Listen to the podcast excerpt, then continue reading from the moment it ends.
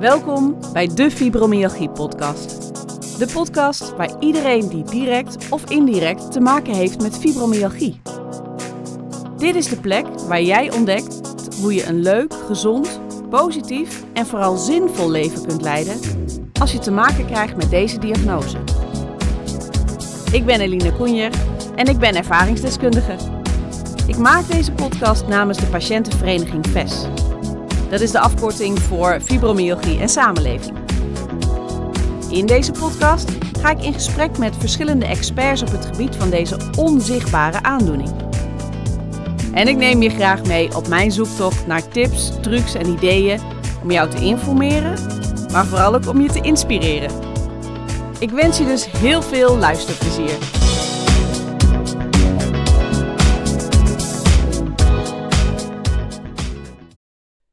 In deze aflevering hoor je het gesprek dat ik had met dokter Marijn van der Laar, een echte slaapexpert. Hij schreef het boek Slapen als een oermens met als ondertitel Wat de evolutie ons leert over een goede slaap. Het komende uur kun je luisteren naar wat hij daar allemaal over te vertellen heeft en ik vraag hem het hemd van het lijf en daarbij heb ik de vragen die jullie stelden via onze social media kanalen ook meegenomen. Heel veel nuttige en bruikbare informatie als je moeite hebt met goed slapen. Ja, en we weten dat dit bij een groot deel van de mensen met chronische pijn en vermoeidheid ook daadwerkelijk het geval is. En wil je nou het boek Slapen als een oermens graag winnen? Blijf dan luisteren, want aan het einde van deze aflevering vertel ik je hoe je kans maakt. Maar voor nu, eerst heel veel luisterplezier. Nou, welkom uh, lieve luisteraars bij weer een nieuwe aflevering van de Fibromyalgie podcast. En deze keer te gast uh, Marijn van der Laar. Welkom. Uh, ik zal even kort voorlezen wat er op jouw achterflap van jouw boek Slapen als een oermens staat, want daar gaan we het natuurlijk over hebben. Um, je studeerde biologische psychologie aan de Universiteit van Maastricht en promoveerde op het onderwerp persoonlijkheid en slaap.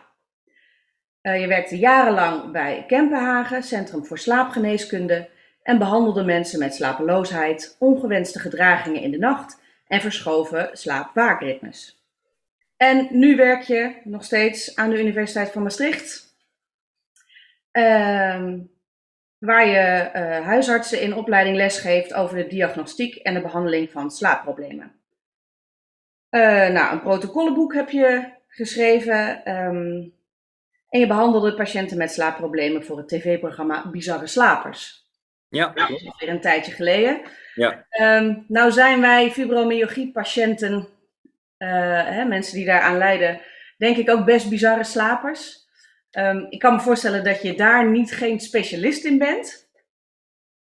Maar. Uh, het is wel zo dat, uh, dat natuurlijk hè, de pijnklachten en de vermoeidheid en zo, dat zijn wel vaak klachten die je ook ziet bij mensen met slapeloosheid. En slapeloosheid is natuurlijk ook iets wat niet altijd alleen komt. Hè? Dus er zijn wel mensen die ik heb behandeld met zowel uh, fibromyalgie als slaapproblemen, met name natuurlijk voor de slaapproblemen. Dus ik, ken, ik ken zeg maar de, de, de, de problemen die bij fibromyalgie horen, die ken ik wel. Ja. ja, nou, dat is, al, uh, dat is al in ieder geval een voordeel voor het gesprek, denk ik, en ja. voor de luisteraar. Dus uh, fijna en, en dus um, echt specialist op het gebied van slapen. Je hebt een boek geschreven, Slapen als een oermens. Ja. Wie wil dat niet? Ja, klinkt goed hè? Ja, zeker. Ja, uh, maar het voelt ook een beetje als, uh, nou, ik hoef niet zo nodig in een grot te slapen. Nee, dat snap ik. Dat snap ik. Zou je ook zeker niet aanbevelen? Nee. Kun je er iets meer over vertellen, hoe het boek is ontstaan? Um... Ja. Jazeker. Ik, uh, nou ja, um, ik heb altijd al interesse gehad in evolutiepsychologie. Uh, ik was, uh, toen ik de psychologieopleiding deed, vond ik dat een van de leukste blokken. En later ben ik als neuropsycholoog inderdaad in aanraking gekomen met slaap. En die twee die zijn heel mooi aan elkaar gelinkt. En ik dacht van ja, eigenlijk is het heel goed om bij dit soort dingen heel erg terug te gaan naar de basis. Van waar, hoe zijn wij eigenlijk als mens gemaakt? Hoe zit ons lijf in elkaar? Hoe werkt het op elkaar? En zo ben ik tot dit boek gekomen. En wat vooral heel belangrijk is, is dat wij als westerse mensen, hè, de westerse samenleving, vaak torenhoge verwachtingen hebben ten aanzien van de slaap. Maar ook bepaalde ideeën hebben over de slaap, die eigenlijk helemaal niet meer zozeer passen bij hoe slaap oorspronkelijk gevormd is in ons lichaam. Mm-hmm. En dat vond ik eigenlijk wel heel interessant, om dat juist gewoon eens bloot te leggen en mensen juist ook wat meer te vertellen over van, maar wat is slaap nou eigenlijk? En, en hoe zit die basis? Hoe ziet die eruit? En wat is nou eigenlijk normaal en wat is, wat is niet normaal? Hè? Wat, wat, ja, wat, wat kun je daarover zeggen? En zo ben ik eigenlijk op het boek gekomen. Vooral een leesbaar boek, wat eigenlijk door iedereen gelezen kan worden met korte hoofdstukjes, zoals ik het zelf ook graag het liefst lees. Niet te lange hoofdstukken, want dan val ik zelf in slaap. Dus, uh, dus, dus meteen de eerste tips. De eerste... Wat zeg je? Meteen de eerste tip, lees een langdradig boek als je wil slapen. Ja, lees een langdradig saai boek. Dat is, dat is heel goed voor je slaap. Ja, zeker. nee, het is inderdaad het is niet zo dik. Um, Het is in gemakkelijke taal geschreven, dus er is humor in verwerkt. Ik vond het in ieder geval uh, ook uh, heel prettig leesbaar en heel handzaam en met, met inderdaad hele praktische tips. En een, um, inderdaad even een wat andere invalshoek dan wat je gewend, gewend bent. Natuurlijk staan er onderwerpen in als slaaphygiëne, hè, wat je... Ja uh, hoe kan je slaapkamer het beste inrichten? Nou, nu niet zo specifiek, maar wat kun je doen om het, uh, om het te verbeteren? Maar het eerste hoofdstuk gaat eigenlijk meer over slaap begrijpen vanuit die evolutietheorie. Klopt, ja. En dan heb je het over hoe een oermens sliep en hoe nu nog de huidige, um, hoe noem je dat, jagers, verzamelaars, stammen, dat in de eigen tijd eigenlijk nog steeds doen. Ja, klopt. Ja, en wat wij daaruit kunnen leren om zelf ook beter te slapen. Ja, ja. en uh, wat je heel erg ziet inderdaad bij die volkeren, is dat ze heel erg met de natuur leven. Hè? Waar wij natuurlijk uh, allerlei invloeden hebben uh, van, van, van hè, licht s'avonds nog en van nog heel druk bezig zijn met van alles en nog wat in de avond. Zie je dat oermensen toch heel, of dat, dat hè, stammen die tegenwoordig zo leven nog als de oermensen, dat toch op een hele andere manier aanpakken veel meer met de, met, ja, met de natuur leven en ook met de natuur slapen, om het maar zo te zeggen. En is dat dan ook je advies om beter te slapen in het algemeen? Nou, ik denk dat het advies vooral is. Um, hè, ik denk dat het heel erg belangrijk is om allereerst je verwachtingen ten aanzien van de slaap heel erg bij te stellen. Wat ik in de praktijk tegenkom, is dat, uh, maar ook dat lees je ook in de kranten, lees je ook in tijdschriften. En men moet acht uur slapen. Terwijl uh, als je gaat kijken naar hoe uh, mensen zeg maar, in, in die stammen slapen, ja, gemiddeld tussen de 5,8 en de 6,2 uur, hè, dus veel korter. Zou je zeggen, ja, maar ja, wij hebben veel meer stress, dus wij moeten veel meer herstellen.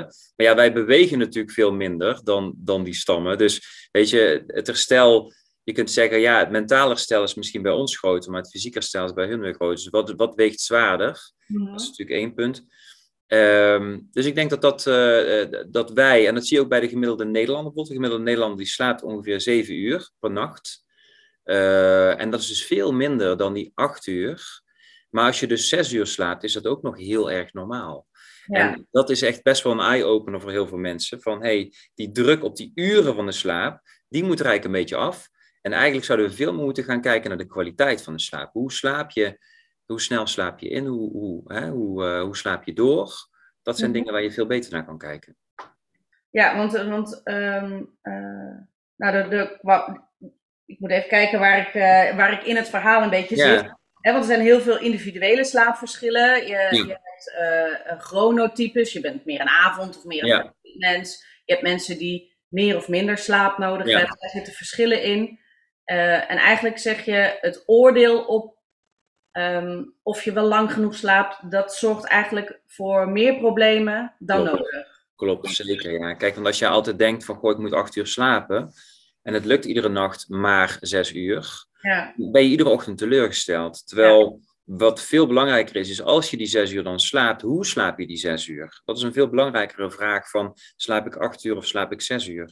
Ja, en als je dan s'nachts, want daar, daar hebben we veel vragen over gehad, dat je s'nachts wakker wordt. En bij, ja. bij een, uh, een aandoening als fibromyalgie uh, is er sprake van veel pijn en chronische vermoeidheid. Ik heb zelf ook wel de ervaring dat ik s'nachts gewoon wakker word. Ja. Ik heb geen kant, dat zeg ik dat, ik heb geen kant meer over. Ik kan, het, mijn, mijn linkerzij is, is pijnlijk, mijn rechterzij ja. is pijnlijk, op mijn rug liggen is niet meer fijn. Ja. Mijn liggen is, is sowieso eigenlijk al niet zo'n goede houding, maar die nee. af en toe wel om even de afwisseling te zoeken. En dat zorgt dan voor uh, wakker worden of ja.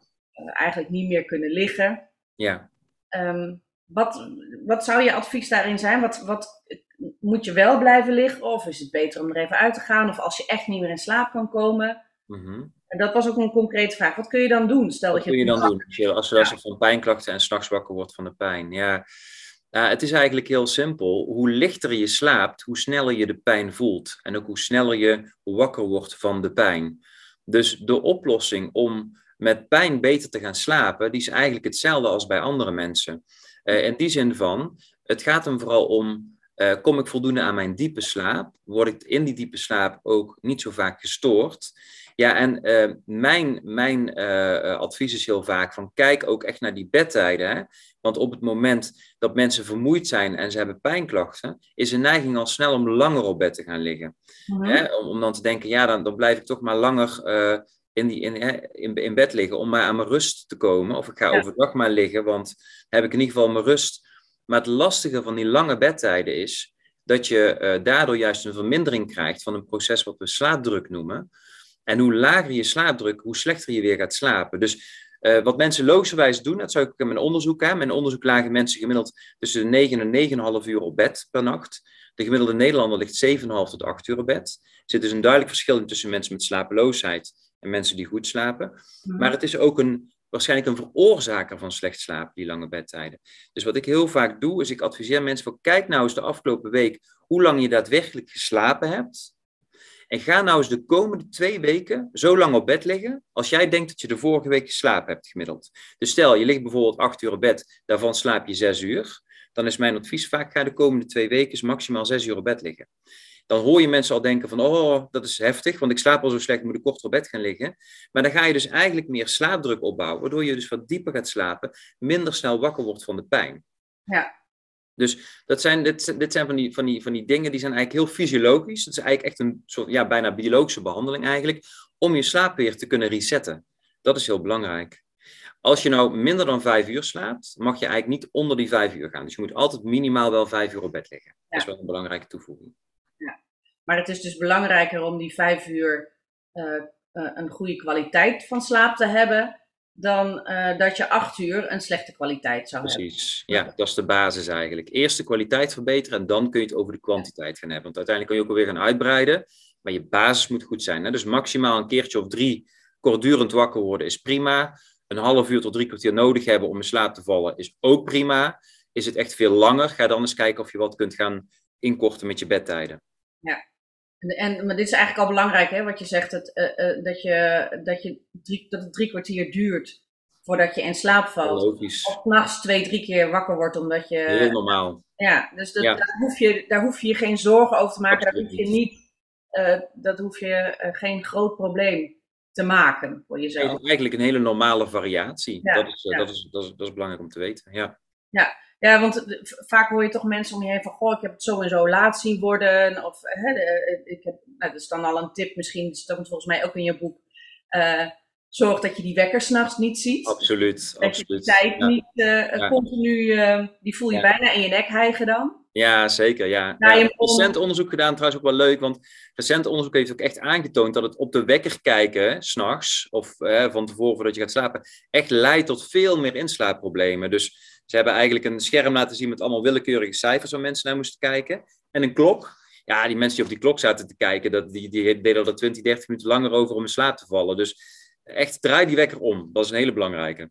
Hele concrete tip dus. Ja. En, en die slaapdruk is wel, dat is wel een belangrijk item ook in, jou, in je boek. Klopt. En even los van um, zeg maar korter op bed liggen, zijn er nog meer dingen die je, die je kunt doen om die slaapdruk te verhogen? Ja, ja, kort noem ik het maar even, de, de gemiddelde ja. en nu is natuurlijk overdag ook heel veel moe.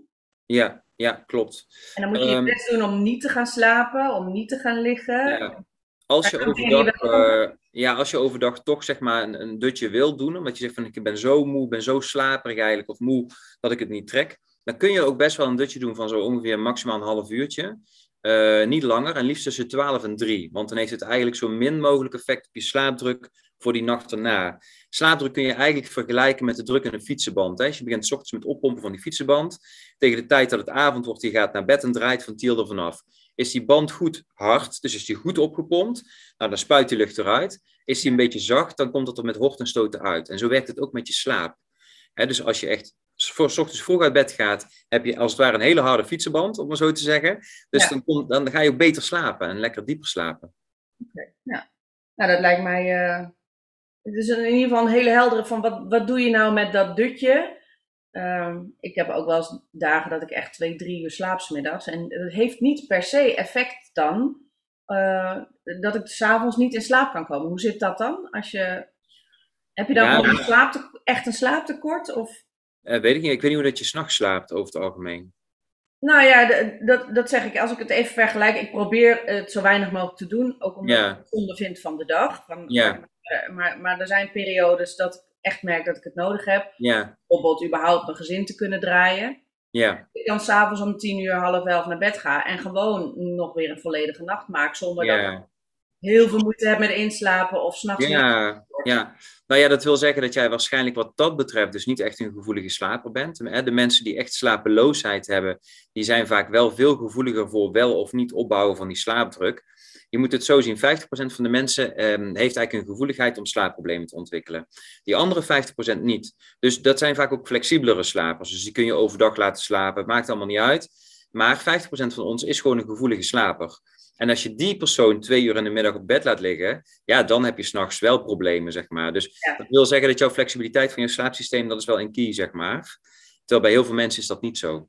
Nee, dus dat is ook waar je dan uh, per persoon op moet letten. Van, Zeker. Uh, ja. Ja. Van, van hoe, als ik overdag toch wel twee uur heb geslapen, hoe, hoe kom ik dan s'avonds in slaap? En is het dan slim voor mij om dat af en toe te doen, ja of nee? Ja, zeker. zeker. in mijn geval is het dus geen grote ramp. Precies, nou dan is dat in ieder geval heel fijn, maar heel veel mensen hebben dat, hebben dat dus wel. Ja, ja, ja precies. Um, ja, en, en die lengte is dus, nou je zegt minimaal vijf uur. Er zit, en, maar er zit niet een, per se een maximum aan. Um, ja, wat heel erg belangrijk is, is als je het over slaap hebt. Uh, je kunt heel erg lang slapen. Sommige mensen kunnen heel erg lang slapen. Hè. Die kunnen wel 11 uur aan een stuk slapen, maar ze gaan zich daar niet altijd beter van voelen. Nee. Dus naast het feit van um, um, uh, heb je in- en doorslaapproblemen, dat is eigenlijk een hele belangrijke. We hebben het net al over gehad, hè, dat half uurtje, drie kwartier en tussendoor twee tot drie keer per nacht wakker worden is normaal. Maar een andere is, hoe voel je je? Als je geslapen hebt? En hoe voel je je bijvoorbeeld als je 11 uur geslapen hebt? En hoe voel je je als je 8 uur geslapen hebt? En wat je ziet is dat eigenlijk de laatste fase van de slaap, dus zo'n paar uur voordat je hè, wakker wordt, dat is vaak lichte slaap vooral en droomslaap. En de eerste uren, 4,5 tot 5 uur, zijn vooral diepe slaap. En die diepe slaap, daar komen we vooral van tot rust. Dat is eigenlijk de belangrijke oplaadslaap. Terwijl die laatste uren, als je die te veel gaat verlengen, met name die droomslaap, dan word je daar juist heel erg moe van. Wat je nou ziet bij mensen die bijvoorbeeld heel lang op bed gaan liggen, als ze te lang op bed gaan liggen en te veel slapen, is dat juist heel veel droomslaap. Dat kost heel veel energie. Dan word je daar een beetje met een kater van wakker. Ja. dus daarin kun je ook een beetje spelen en eens kijken, als je nu bijvoorbeeld een uur of elf op bed ligt, van wat doet het nou met mij als ik nou de komende twee weken een uurtje of negen op bed ga liggen of acht en half. En ga gewoon eens voelen hoe dat het voelt overdag ook. Wat heel veel mensen dan ook doen, is dan gaan ze eigenlijk kijken van hoe voel ik me als ik net wakker ben. Ja. Oh, dan ben ik vaak zo vermoeid, vermoeid dan ben ik zo slaperig. Ja, dat, was ook, en dat is ook een vraag van, hè, ja. uh, ik, ik word ochtends wakker, maar dan, dan ben ik gewoon nog doodmoe. En ja, en dat is logisch. over me heen is gereden. En, ja. Uh, ja, ja, ja. En dat is heel logisch, want uh, als je wil kijken hoe je je voelt na het slapen, moet je dat eigenlijk niet doen binnen een half uur nadat je wakker bent. Waarom? de eerste tijd, als je net wakker bent, dan heb je vaak last van slaapinertie, zo noemen we dat. En dat is eigenlijk het, het fenomeen waarbij je overgang, een overgang maakt van de slaap naar de waak. En de ene persoon heeft binnen 10 minuten dat hij fit is, maar de andere persoon die moet echt, is drie kwartier bezig om echt een beetje wakker te worden. Dan is het nog niet zo belangrijk hoe je geslapen hebt die nacht, maar dat wil gewoon iets zeggen over hoe maak jij die overgang als persoon van slaap naar waak. Ik ja. ken mensen die slapen perfect, maar die hebben wel heel veel last van slaapinertie. En dan ja. gaan ze soms hun uh, kwaliteit van de slaap meten aan hoe ze zich voelen als ze net wakker zijn. En dat is dus eigenlijk geen goede maatstaf. Dus nee. mijn advies is, kijk naar een uurtje als je wakker bent, hoe je je voelt. En, en zijn er dan nog um, methoden of middelen die je kunt uh, gebruiken om wat makkelijker wakker te worden? Bijvoorbeeld een daglichtlamp of ja. een wake-up light, hè, om uh, ja. licht wakker te worden in plaats van, van een wekkergeluid of een combinatie? Ja, nou ja, weet je, een, een, een uh, Dawnlight Simulator, dat is eigenlijk zo'n wake-up light. Dat is, die, die geeft heel weinig licht af, iets van 600 of 700 lux. En dat kan een heel klein beetje helpen om wakker te worden. Maar ben jij iemand die bijvoorbeeld echt last heeft van die slaapinertie in de ochtend, zou ik zeker adviseren om een daglichtlamp te gaan, gaan gebruiken. Ja, weet je, die kun je gewoon uh, bij de Mediamarkt of waar dan ook halen, maakt allemaal niet uit. Um, die geeft 10.000 lux, lux af, dat is te vergelijken met de zonnige zomerdag. Die zet je ongeveer op 20, 30 centimeter van, jou, uh, van je ogen af. Kun je bijvoorbeeld tijdens het ontbijt gebruiken. En die zorgt er als het ware voor dat jij eh, een soort van kickstart voor je dag krijgt. Ja. Dus die zorgt ervoor dat jouw biologische klok echt het signaal krijgt van nu moet ik wakker worden. Ja, ik gebruik hem vooral in de winter. Ja, Uh, ooit ook wel de diagnose uh, een winterdepressie gehad. Ja, ik denk dat veel mensen daarmee kampen dat je in de winter gewoon wat, hè, als het licht afneemt, dat je dan wat somberder wordt en. Maar uh, ook al heb je die diagnose niet, kan het je toch helpen. Het kan in ieder geval niet kwaad. zeker. Ja, het kan zeker geen kwaad. Ehm, ja, ik zou het zeker proberen als je zegt van ik heb 's ochtends moeite om op gang te komen. Kan je Ja. echt helpen. Ja, Nou, top.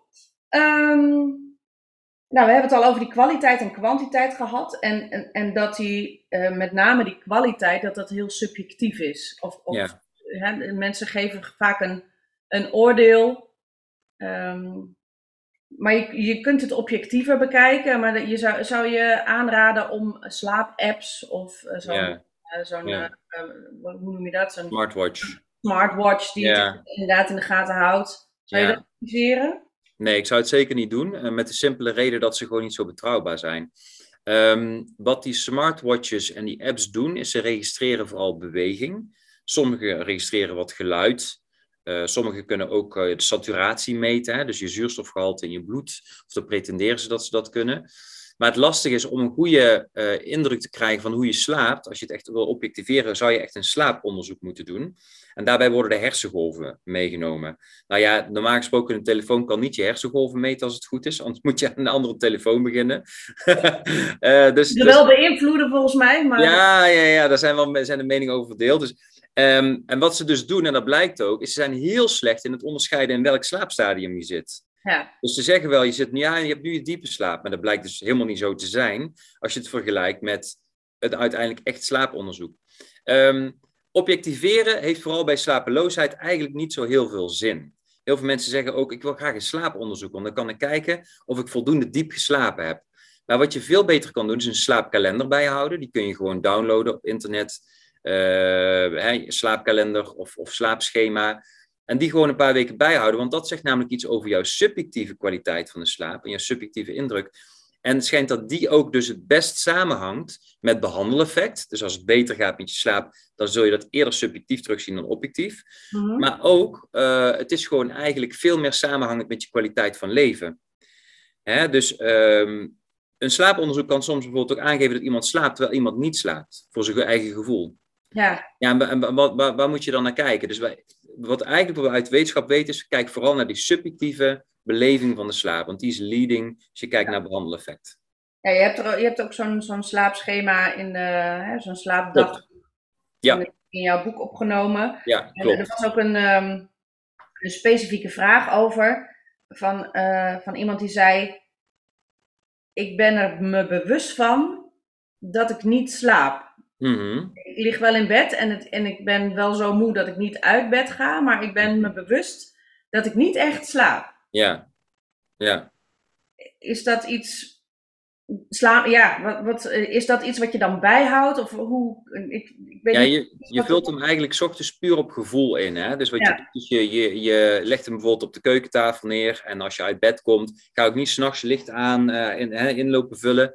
Ehm, leg hem gewoon op de keukentafel neer, vul hem ochtends op gevoel in. En wat dan blijkt is dat eh, je gevoel, dus wat je denkt ongeveer wakker gelegen te hebben en ongeveer geslapen te hebben, dat dat op, op een gegeven moment best wel betrouwbaar wordt. Eh, en dat je daarmee ook hè, je, je behandeleffect duidelijk kan maken. Van wat voor effect heeft het op mij als ik bijvoorbeeld de slaaprestrictie waar we het net over hadden, kort voor bed liggen, ga toepassen. Ehm, het lastige bij slaap is heel vaak dat je hebt zowel een slaapknop als een waakknop. Dus eh, wat er gebeurt bijvoorbeeld bij een slaaponderzoek is dat iemand aangeeft ik heb niet geslapen, terwijl in een slaaponderzoek blijkt dat hij wel geslapen heeft. En wat we vaak zien is dat mensen die heel lichtjes slapen bijvoorbeeld, dat die de indruk kunnen hebben dat ze helemaal niet geslapen hebben, terwijl ze wel geslapen hebben. Ja. Iemand die slapeloosheid eh, heeft, de, eh, heeft meestal, of een gemiddelde persoon, heeft ongeveer 32 minuten nodig, 32 minuten slaap nodig, om daadwerkelijk ook te kunnen hebben ervaren dat ze geslapen hebben. Dus dat betekent, als jij s'nachts in bed ligt en je hebt een half uur geslapen, zo'n beetje, dan pas kun je ook zeggen, ik heb geslapen. Als je die persoon na een kwartier wakker maakt, zegt hij, ik heb helemaal niet geslapen. Nee. Terwijl in slaaponderzoek blijkt dat hij wel geslapen heeft. Dus slaap is iets soms ongrijpbaars. Dus je kunt het beste maar gewoon op je eigen gevoel afgaan. Klinkt een beetje als, hé, hey, je snurkt. Huh? Ik sliep helemaal ja. Ja, ik slaap nog helemaal niet. Ja, precies. Ja, ja, ja. Dat, dat, dat fenomeen inderdaad. Ja, ja precies. Ja. Dus dat, ja, het is goed ook voor die persoon dus, om, die zegt van ik heb het idee dat ik helemaal niet slaap, om dat bij te houden. Om, ehm, eh, eh, en, en op die manier te kijken van misschien moet ik mijn slaaptijd, mijn bedtijd verkorten. Verkorten, ja. ja. Diepere slaap, want dat is ook vraag, hè, de, hoe zorg ik nu dat ik dieper en dus beter slaap, dat die kwaliteit beter is. Juist, ja. Ik heb een aantal tips van jou uh, voor gekregen. Uh, en waarom is, is slapen nou zo belangrijk? Ja, nou, slaap is voor heel veel dingen belangrijk. Ja, als je gaat kijken, slaap is natuurlijk eigenlijk een beetje de, een echte rustperiode. Hè? Dus we, we, wat we doen is we rusten heel erg. Uh, je ziet ook dat slaap heel erg belangrijk is voor herstel. Moet je bijvoorbeeld denken aan spiergroei, je moet denken aan wondherstel bijvoorbeeld. Uh, maar ook voor het geheugen is slaap heel belangrijk. Hè? Voor onze concentratie, onze creativiteit. Hè? Hoe creatief we zijn, hoe, hoe goed we oplossingen kunnen bedenken voor situaties. Dat wordt eigenlijk allemaal verstevigd door de slaap. Zo moet je het zien. Ja, dus voor iedereen belangrijk. Maar ik, herken hier wel een aantal, hè, immuunsysteem, spieren, concentratie, geheugen, uh, stemming. Dat zijn met name uh, ook probleemgebieden voor mensen met fibromyalgie. Ja. Dus, dus voor die groep is, is ja, nogmaals, voor iedereen belangrijk, maar ja. voor deze ja, maar... denk ik nog weer extra. Zeker, zeker, ja, ja, ja. Het is zo dat je natuurlijk wel echt oplaadt tijdens je slaap, mits je dus een kwalitatief goede slaap hebt. Ja. ja. En stel dat je, dat je heel veel uh, moeite hebt daarmee of daar meer um, mee zou willen, uh, ga je dan naar je huisarts? Wat is, wat is je eerste aanspreekpunt? Ja, ik zou, ik zou in ieder geval kijken of je inderdaad iets met, de, met de, eerst starten bijvoorbeeld met een, bijvoorbeeld een soort van zelfhulpmethode. Dat je zegt van, goh, ik, uh, ik, ga daar zelf eens mee aan de slag. Ga eens kijken wat ik kan doen zelf al. En heel veel mensen doen dat trouwens ook hoor. Dus die gaan eerst kijken, gaan op onderzoek uit. Uh, ja, bijvoorbeeld het boek Slapers en Oermens, Oermens is eigenlijk zo'n soort van zelfhulpmethode. Maar je hebt er meerdere. Je hebt ook het boek Slapeloosheid van Ingrid Verbeek, wat, wat een goed zelfhulpboek is. Um, ja, de volgende stap is natuurlijk naar je huisarts gaan. Ehm, en het probleem voorleggen. Ehm, en de huisartsen in Nederland worden ook steeds meer geschoold in de verschillende behandeltechnieken bij slaap. Toevallig hebben we op 2 december, uh, Ingrid Verbeek, een oud-collega van mij, somnoloog, hè, dus slaapdeskundige, gaan wij samen aan iets van 60 huisartsen een training geven, zodat zij ook sneller de mensen met slaapproblemen die bij hun komen, kunnen behandelen. Ja. Nou, als ik ook naar mezelf kijk, ehm, er wordt wel vaak ook gevraagd als je bij de huisarts bent van, goh, hoe slaap je? Ja. In mijn geval is dat slapen dus wel oké. Ik geef wel aan van, ja, ik word wel regelmatig wakker. Ja. Het probleem is vooral dat ik moe ben overdag. Ja. ja. dus het is ook, ik vraag me af, in, even uh, richting de luisteraars, uh, hoe vaak mensen met puur deze klacht, van ik slaap slecht, naar de huisarts zullen gaan. Terwijl het zo'n groot effect kan hebben op je totale gevoel van welbehagen, ja. welbevinden. Ja. ja, het blijkt dat een heel klein gedeelte van de mensen maar naar de huisarts gaat met deze klacht. Dus je hebt helemaal gelijk. Uh, het is vaak iets, mensen zeggen soms ook wel eens het hoort erbij of het hoort bij mij. Ja. Of uh, het is iets wat, ja, uh, ik kan er toch niks aan doen. Ik heb al van alles geprobeerd.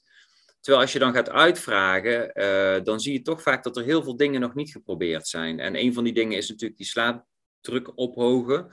Um, en terwijl het eigenlijk de meest belangrijke behandeling is voor slapeloosheid. Ja. Maar mensen zijn daar toch vaak voorzichtig in. En, en, hulpverleners hebben er vaak ook te weinig kennis over. Dus dat is ook waarom we die trainingen nu geven. Ja, um, ja dus dat eigenlijk. Dus uh, de, de, mensen schamen zich er soms ook voor, merk ik. Ja? Naar problemen. Ja, dat ze zeggen, ja, ja, dat, ja, ik vind het ook niet iets waarvoor ik echt naar een huisarts hoef. Hoor je ook wel eens ooit. Terwijl het natuurlijk wel hartstikke beperkend kan zijn voor je leven.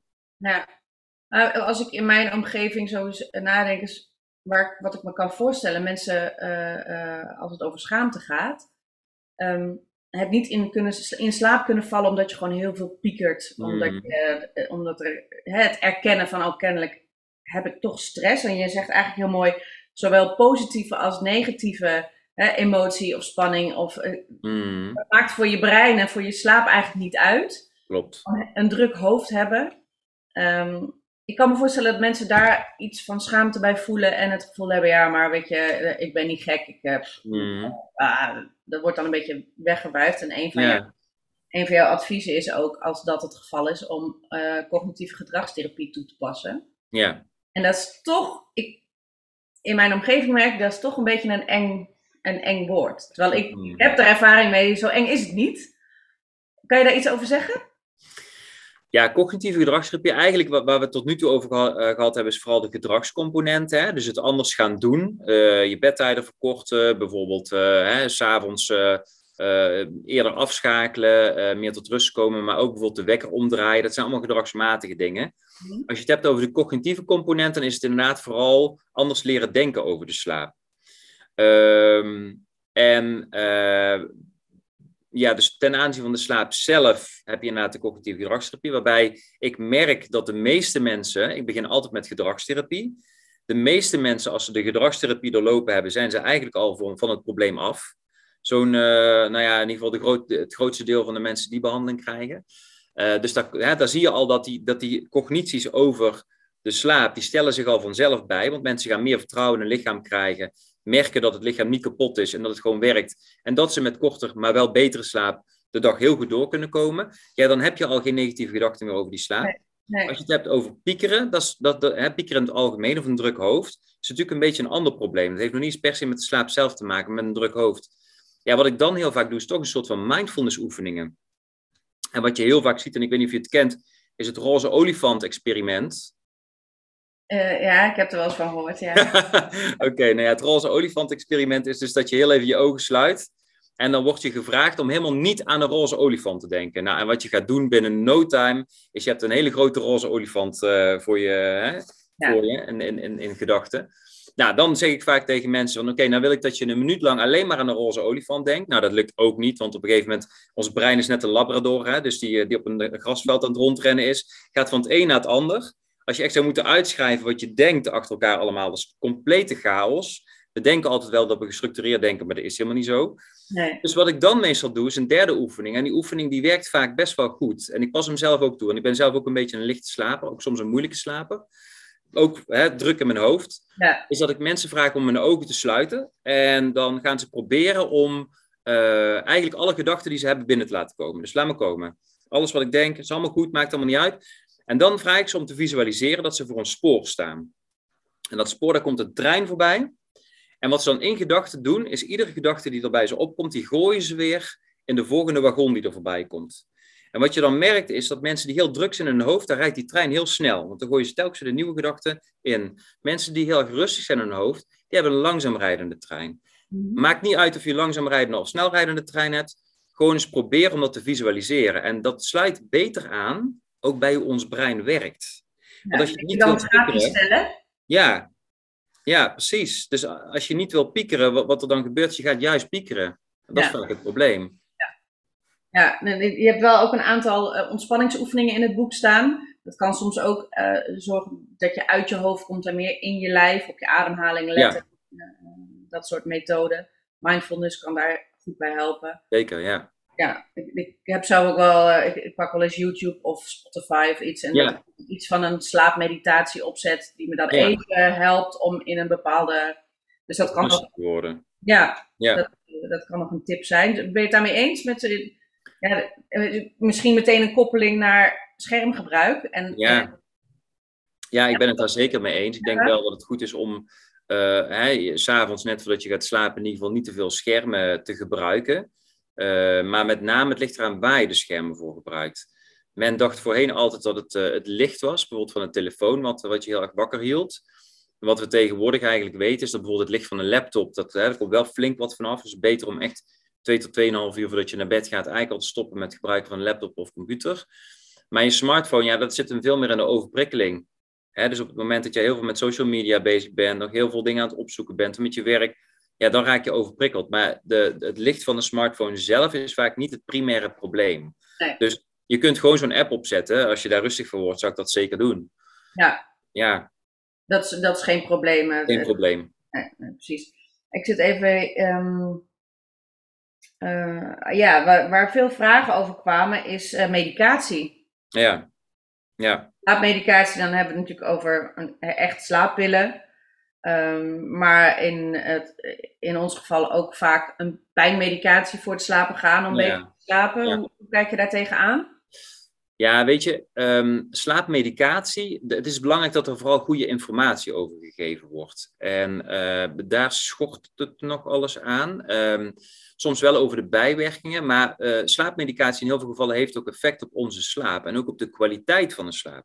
Dus misschien ga je er wel 20 minuten gemiddeld langer van slapen, want dat is zo'n beetje wat de gemiddelde slaappil oplevert, 20 minuten. Um, eigenlijk, ja, weinig, ja, ja. Maar de kwaliteit van de slaap, die uh, verandert vaak. Hè? We gaan vaak lichter slapen en we krijgen vaak minder droomslaap en minder diepe slaap. En dat zijn nou net de twee belangrijke slaapjes die je nodig hebt. Dus um, wat ik heel belangrijk vind als je het hebt over slaapmedicatie, kijk, soms ontkom je er niet aan. Dan moet je bijvoorbeeld overbruggen of dan moet je hè, even een aantal nachten te hebben dat je in ieder geval wat meer weg bent. Maar uiteindelijk op langere termijn zien we vaak dat het niet zoveel meer oplevert. En sterker nog, dat het juist ook slecht kan werken op je slaapkwaliteit. Als het niet anders kan, dan hè, is het prima om een overleg met je arts uh, eens te kijken van wat zijn er in de mogelijkheden. Maar anders zou ik vooral eerst met de niet-medicamenteuze opties beginnen. Ja, en, uh, en als het dan gaat om um, uh, homeopathische middelen, melatonine is natuurlijk ja. Ik hoor je al een uh, ashwagandha, uh, magnesium wordt vaak geadviseerd. Ja. Hè, dus andere supplementen. Ja, maar die supplementen is ook, als je gaat kijken van wat is nou eigenlijk in de, de wetenschap zeg maar, bekend over wat helpt. Nou ja, wat we weten is bijvoorbeeld melatonine wordt vaak fout gebruikt. Uh, want melatonine is eigenlijk geen goede, hè, het, het, is geen goede indicatie op het moment dat je last hebt van slapeloosheid. Want melatonine werkt op de biologische klok. En op het moment dat je last van slapeloosheid hebt, is dat niet zozeer een biologische klokprobleem. Maar is het meer een probleem van eigenlijk te alert blijven, niet goed in je slaap uh, kunnen komen en een te lage slaapdruk. En misschien ook wel slechte slaapomstandigheden. Ja, daar werkt geen melatonine tegen. Dus kun je die biologische klok wel proberen te prikkelen, maar dat heeft niet zoveel effect. Het nadeel van melatonine is als je het te laat neemt, wat heel veel mensen doen, is dat het juist inslaapproblemen kan geven. Dus dat eigenlijk je van de regen naar de druk komt. Dus mijn advies is altijd, als je alleen last hebt van slapeloosheid, geen melatonine gebruiken. Nee. Um, dus dat over melatonine. Ja, de andere middelen zei ik al, ja, weet je, daar is gewoon heel beperkt uh, evidence over dat het echt heel erg zou werken. Ja. Uh, dus ja, helpt het je prima, maar ja, anders kun je er ook gewoon weer mee stoppen. In de ja. meeste gevallen zien we dat het niet zo heel veel effect heeft gemiddeld genomen. Nee, en anders uh, bespreek dit met je huisarts of andere behandelaar om te kijken, nou, hebben we daar uh, om je wat te helpen, maar voor je slaapkwaliteit levert het in principe, dat is wat ik, ik je eigenlijk wil zeggen, ja. uh, uh, niet veel positiefs op uiteindelijk. Nee, zeker niet. Nee, nee. En dat zie je ook, hè, mensen die slaapmedicatie gebruiken, die voelen zich overdag ook vaak een beetje meer groggy, een beetje meer, ja, het heeft toch wel effect op je. Ja, bovendien is het natuurlijk sterk verslavend. Zeker, ja. En is het dan ook zo dat je, als je dat lang gebruikt, dat je op een gegeven moment niet meer zonder kan? Ja, je kunt uiteindelijk wel weer zonder, maar je moet vaak door de zure appel heen bijten. Hè? Want op een gegeven moment dan gaat je lijf gaat natuurlijk, uh, ja, gaat het stofje gewoon missen. Dus op, als je dan stopt, krijg je wat we noemen een rebound. En tijdens die rebound kun je dus een verergering van je klachten krijgen. Ja. Wat we wel zien bij heel veel medicaties, is als je tien dagen gestopt bent met, uh, met, hè, met, met, met, met slaapmedicatie, is dat je eigenlijk vaak weer net zo slaapt als dat je deed tien dagen daarvoor toen je op de slaapmedicatie zat. Alleen de kwaliteit van de slaap verbetert weer. Ja. Dus uh, uiteindelijk zien we vaak dat het effect heel sterk vermindert als je langdurig slaapmedicatie gebruikt. Ja. ja. Nou, dat is een uh, heldere uh, uiteenzetting. Denk voor, voor ja. mensen prettig om te weten. Ik, ik herken wel de soort wanhoop van, ja, wat kan ik nu nog doen? Doe me dan maar een slaappil. Juist, ja. ja. Dat kan ik me wel goed voorstellen. Zeker, absoluut. Ja, dus de, dat, dat is ook logisch. Je probeert natuurlijk alles. Dus uiteindelijk denk je, ja, dan zal ik daar mijn helmer aan zoeken. Hè? Dus het is ook heel logisch dat je dat, dat je dat doet. Net zoals het langer in bed liggen, weet je. Dat is ook ja. wanhoop. En ja, zoals ik al zei, ik ben zelf ook een slechte slaper geweest. Dus ik praat niet alleen uit, uh, uit wetenschap, maar ook uit ervaring.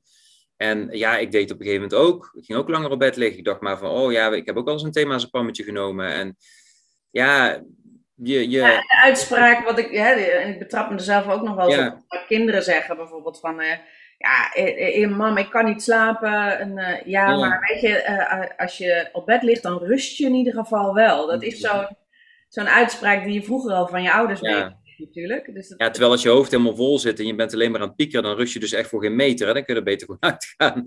Dat is het punt. Ja. ja, of eh, een boek lezen, of wat is dan... Kijk, voor, kinderen vind ik het niet zo handig dat ze om, om tien uur, half elf, elf uur nog weer uit bed gaan om eh, Nee, de kinderen onder de twaalf. nee, nee, nee. Nou, waar het, hem, waar het hem vooral om gaat, is dat je weet van waar komt het door dat mijn kind slecht slaapt. Eh, hè? Is het inderdaad stress, is het drukte? Soms kan het dan ook helpen om een kind ook eventjes wat later naar bed te laten gaan. Of eh, wat dan ook. Hè? Bed te laten liggen, ja. ja, wat korter op bed te laten liggen. Eh, in, in sommige gevallen is het ook goed om veel, veel meer aandacht te besteden aan ontprikkelen. Hè? Bijvoorbeeld is een hele drukke periode, dat ze echt gewoon een, een uurtje of twee van tevoren al niet meer op die smartphone zitten.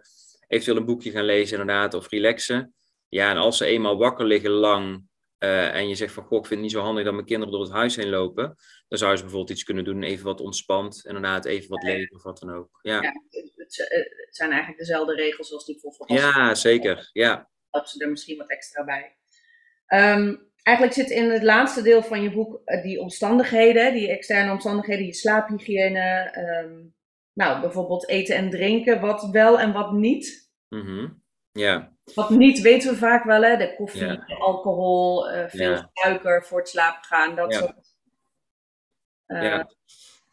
Jazeker, je hebt gelijk. Hè? Dus dat, dat zijn een aantal dingen wat je niet wil, is stimulerende middelen. Hè? Dus zowel nicotine als alcohol, eh, dat, dat helpt niet echt mee. Maar bijvoorbeeld ook als je het hebt over wat niet vet, vet eten, net voordat je naar bed gaat.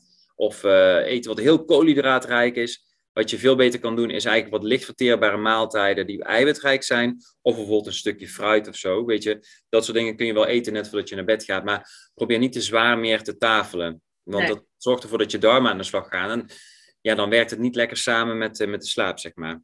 En wat wel? Een beker warme Ehm, melk met anijs.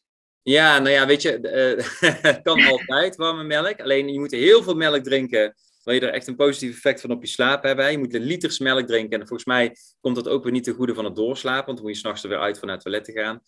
Ehm, maar ja, melk, weet je, is eiwit, eiwitrijk. eh, is, een, is een lichte, lichte drank. Ja, weet je, dat, dat soort dingen allemaal prima. Ehm, maar vooral niet te veel alcohol en dat soort dingen. Want dan ga je natuurlijk weer lichter van slapen, word je vaker van wakker.